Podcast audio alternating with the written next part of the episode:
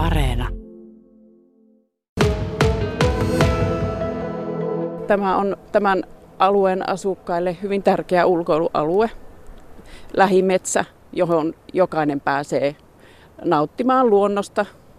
Koiraulkoiluttajat ja lapset, tuossa on koulu, nuorisotalo, päiväkodit. Hyvin paljon ihmiset käyttää tätä luontoretkissä esimerkiksi, niin sen takia tuntuu, että tämä on kyllä niin kuin tärkeää säilyttää tämmöinen lähimetsä. Ja adressin avasit nettiin, mutta sitten adresseja kerätään myös sitten ihan muullakin tavalla. Riitta Immonen ja Martti Similä, millä tavalla te aloititte adressiin tuon nimien kerun tämän puiston rakentamattomuuden puolesta?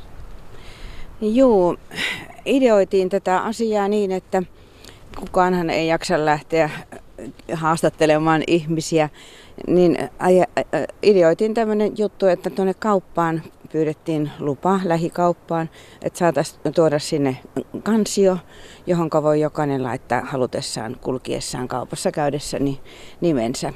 Ja lisäksi olemme myöskin jakaneet informaatiota tästä Pataluodon puiston säilyttämiseksi niin papereilla taloihin, kerrostaloihin, rivitaloihin, omakotitaloihin, postilaatikoihin.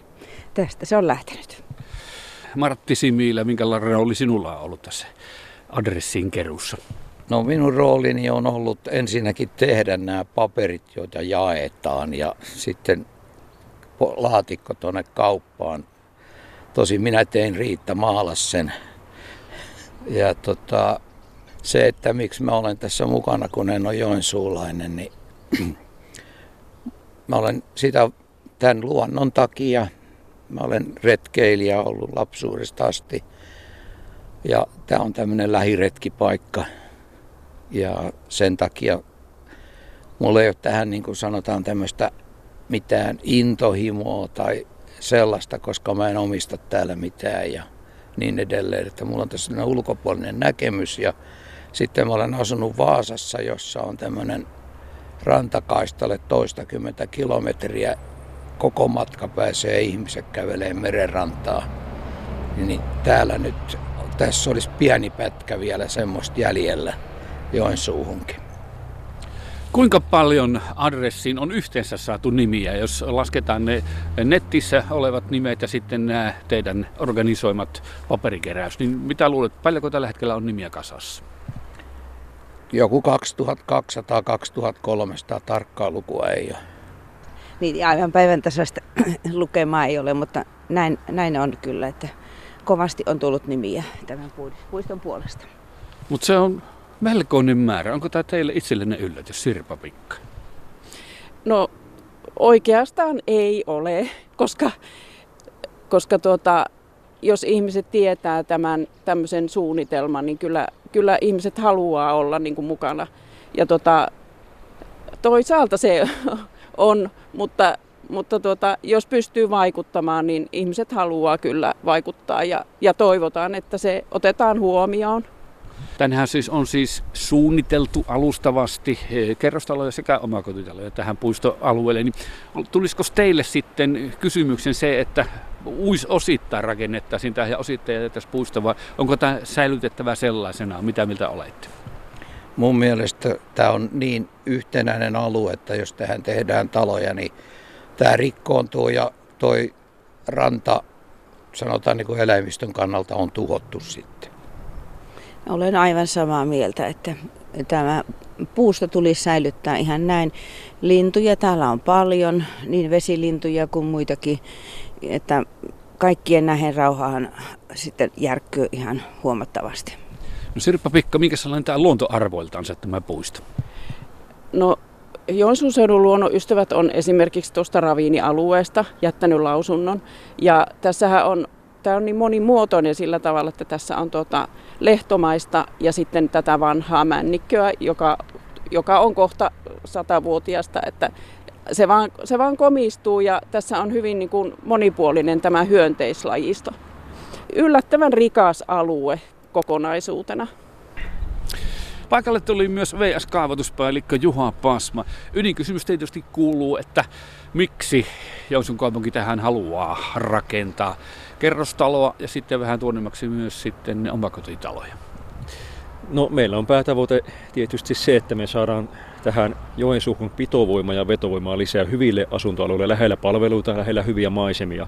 Eli tuota, tässä nyt kun on laadittu kaupunkistrategian alustavia töitä virkamieskoneistossa tulevaa valtuustoa varten, niin tulevan valtuuston päätäntä varten sitten syksylle, syksylle niin tuota, me ollaan havaittu että meillä on erityisen eh, hankala tilanne niin erityisammattitaitoisen porukan saaneissa paikkakunnalla ja pitämissä paikkakunnalla. Eli puhutaan sairaanhoitajista, lääkäreistä, no vaikka myöskin virkamieskoneistossa on havaittu, havaittu sama ongelma, että, että vaikka erittäin ammattitaitoisia kokeneita kaavoittajia on vaikea saada paikkakunnalle, niin, niin tämmöisiin, tämmöisiä vetovoima- ja pitovoimatekijöitä me tarvitaan lisää tänne ja tämmöiset, juuri tämmöiset nimenomaan hyvät, hyvät asuntoalueet, uudet asuntoalueet hyvissä maisemissa on yksi semmoinen tärkeä asia, millä, millä tätä tavoitetta päästäisiin niin kuin lähestymään sitten.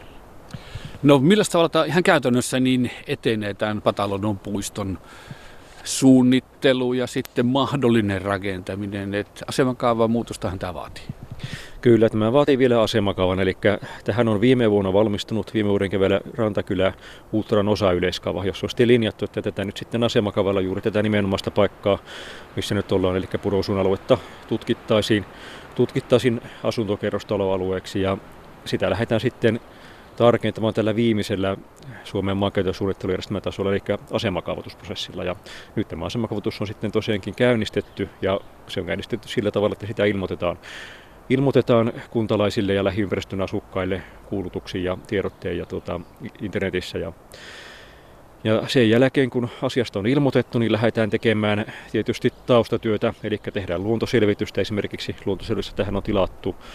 tilattu. Sitten tuolla on myös yksi arkeologinen kohde, mikä pitää tutkia, että mikä silloin laajuus, eli kivikautinen asunpaikka tuolla rannassa, joen Ja kunhan näitä kartoituksia on tehty, alustavia töitä ja kartoituksia on tehty, niin päästään sitten suunnittelemaan tuossa syksyn aikana. Ja syksyn aikana sitten tehdään asemakaavan luonnoksia, jotka sitten viedään luottamuselinten käsittelyyn ja, sille, ja sen jälkeen tuota nähtäville julkisuuteen ja kommenteille ihmisille ja pidetään sitten yleisötilaisuutta ja mahdollisesti työpaja, jos semmoisen riittävän, riittävän niin kuin suppean niin kuin kokoonpanoon päästään, että työpaja ei toki isolla joukolla pysty järjestämään, mutta jos jonkin muisella joukolla, niin hyvä olisi tämmöinenkin nähdettävä.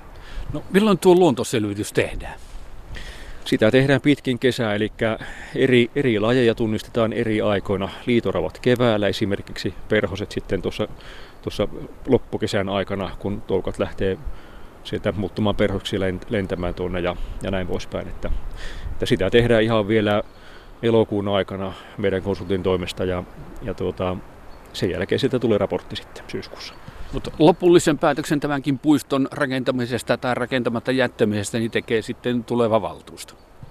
Kyllä se näin menee, eli meillähän luottamuselinprosessi on seuraava, eli meillä on kaupunkirakennelautakunta, joka lähettää, lähettää sitten kaupunginhallituksen kautta lopullisen päätöksentekon meidän kaavat tuonne kaupunginvaltuustoon.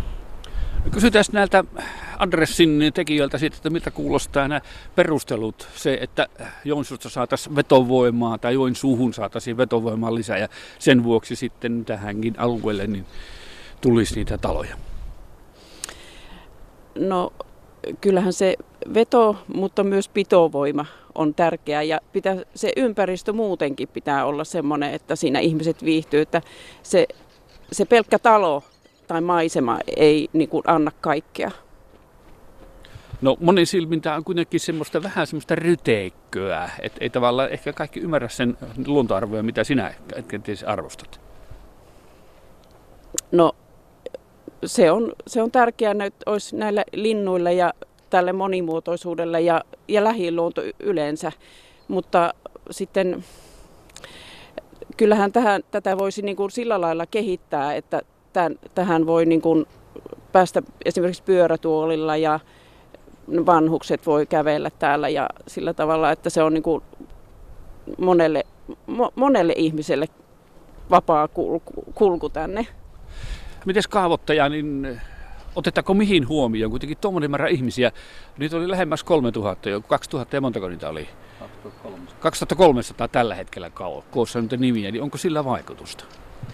No senhän loppupelissä toki päättää meidän luottamuselimet, että, että mikä silloin se vaikutusaste, mutta tässä nyt tietenkin tilanne on, että me ei olla viivaakaan vielä asemakavasuunnitelmilla tehty ja minkä näköisiä havainnokuvia esitetty, niin niin minusta on vielä vaikea niin kuin asukkaiden kanssa tehdä lopullista päätöstä siitä, koska ei ole tiedossa, että minkä näköistä suunnitelmaa me tähän esitettäisiin. Eli kuinka paljon yleensä ottaa meitä tästä alusta rakennetaan, miten me tehdään esteettömiä reittämystä, mitä äsken tuossa mainittiin, eli ja, tuota, ja kuinka, kuinka tässä niin kuin virkitysmahdollisuudet paranee ja saadaanko jopa uudella asemakavasuunnittelulla ja ja tuota alueen jalostamisella niin tätä biodiversiteettiä niin on parannettuakin jopa. Että kaikki tämmöisiä asioita on vielä tutkimatta ja miettimättä. No, ensimmäiset luonnokset tai visiot, niin minkä verran tästä puistosta menisi pois talojen alle ja minkä verran puistoa jäisi? No se on juuri semmoinen se, mitä pitää, pitää pohtia, mutta monestihan me yritämme lähestyä kompromissinomaisia ratkaisuja käytön suunnittelussa.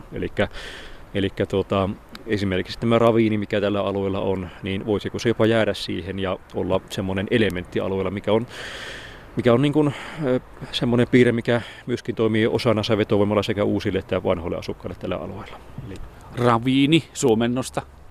Raviini on tuossa tuommoinen luonnon muodostama ikään kuin painanne oja, missä on vettä. Eli aikanaan huleverit on tuohon muodostaneet tuommoisen ravineen tähän, tähän Purosun alueelle. Eli se alkaa tästä Purosun kadun päästä ja menee tuonne jokea päin sitten. Elääkö siellä kenties se Joensuun nimikko elää? Mitä luulit? Saattaa siellä elää. niin se on tämä rupi, rupisaamakko. No ei ainakaan vielä ole havaintoja, mutta kesällä katsotaan lisää sitten luontoselvittäjän toimista. No, miten edetään? No tässä nyt edetään juurikin niin, että nyt selvitellään ensin, tutkitaan aluetta kesänä ja, ja syksyllä sitten tutkimusten perusteella lähdetään tekemään asemakavaluonnostelua ja suunnittelua ja sitten tullaan julkisuuteen taas. No, mikä sellainen veikkaus on sitten Riitta Imoselle ja Martti Similällä? Miten tässä tulee käymään? He vaikuttaa tuota aika erikoiselle, että tämä meidän puisto olisi nyt tämä Joensuun vetovoimaisin alue saada ihmisiä.